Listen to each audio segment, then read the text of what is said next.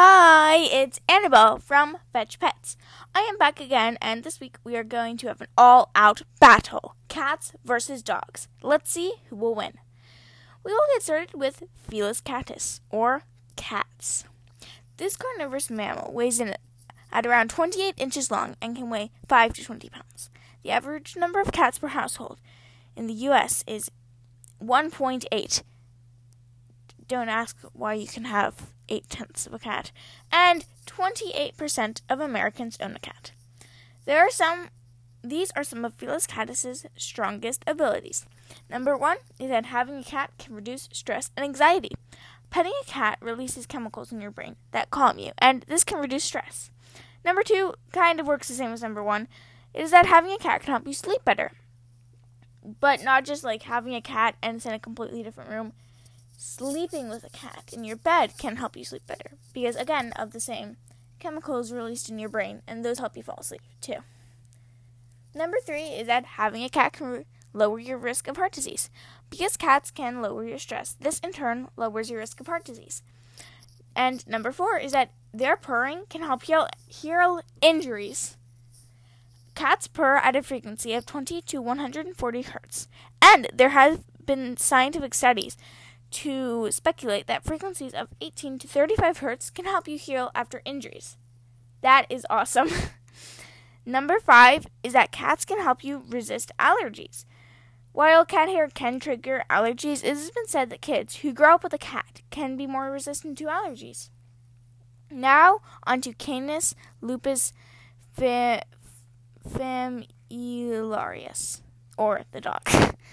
This omnivore weighs in at 6 to 33 inches at the shoulder and weighs 3 to 175 pounds. That's a huge, huge span.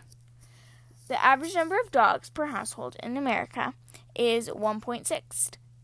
Again, I do not know how you can have 6/10 of a dog in your house, but apparently you can. And 44% of Americans own a dog. As we can see so far, the average number of cats per household is a bit more than the average number of dogs, but more Americans own a dog. Here are some of the reasons Canis lupus familiaris is man's best friend. Number one is that you will get sick less often. This reason might seem a bit strange, but it is because dogs are covered in germs. Yeah, I know. How can that help you get sick less? Wouldn't having more germs near you make you sick more? Well, the reason this is because you will be exposed to more germs, and if you see those germs again, your body isn't very likely to react too bad. Next, number two is that dogs can be a cancer detector. It seems like dogs can smell cancer in the human body. It's just a theory, but if it actually works, it's really cool, and some dogs are even being trained to sniff out cancer. Number three is that having a dog can make you more resistant to allergies. This one works pretty much the same for dogs as it does for cats. Kids who grow up with a cat or dog in their house are more resistant to allergies.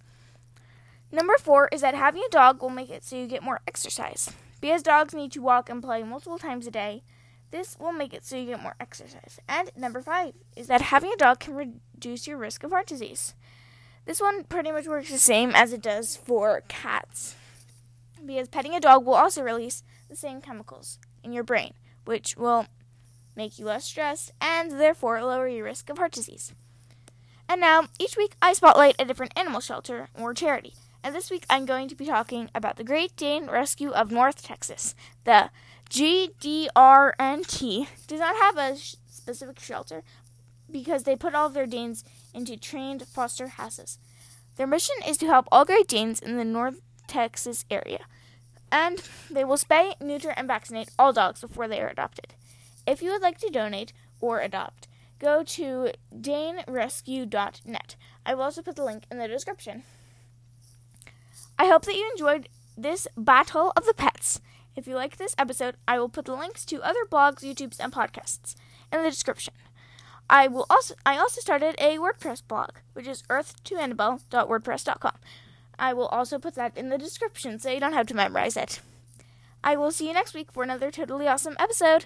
See you then!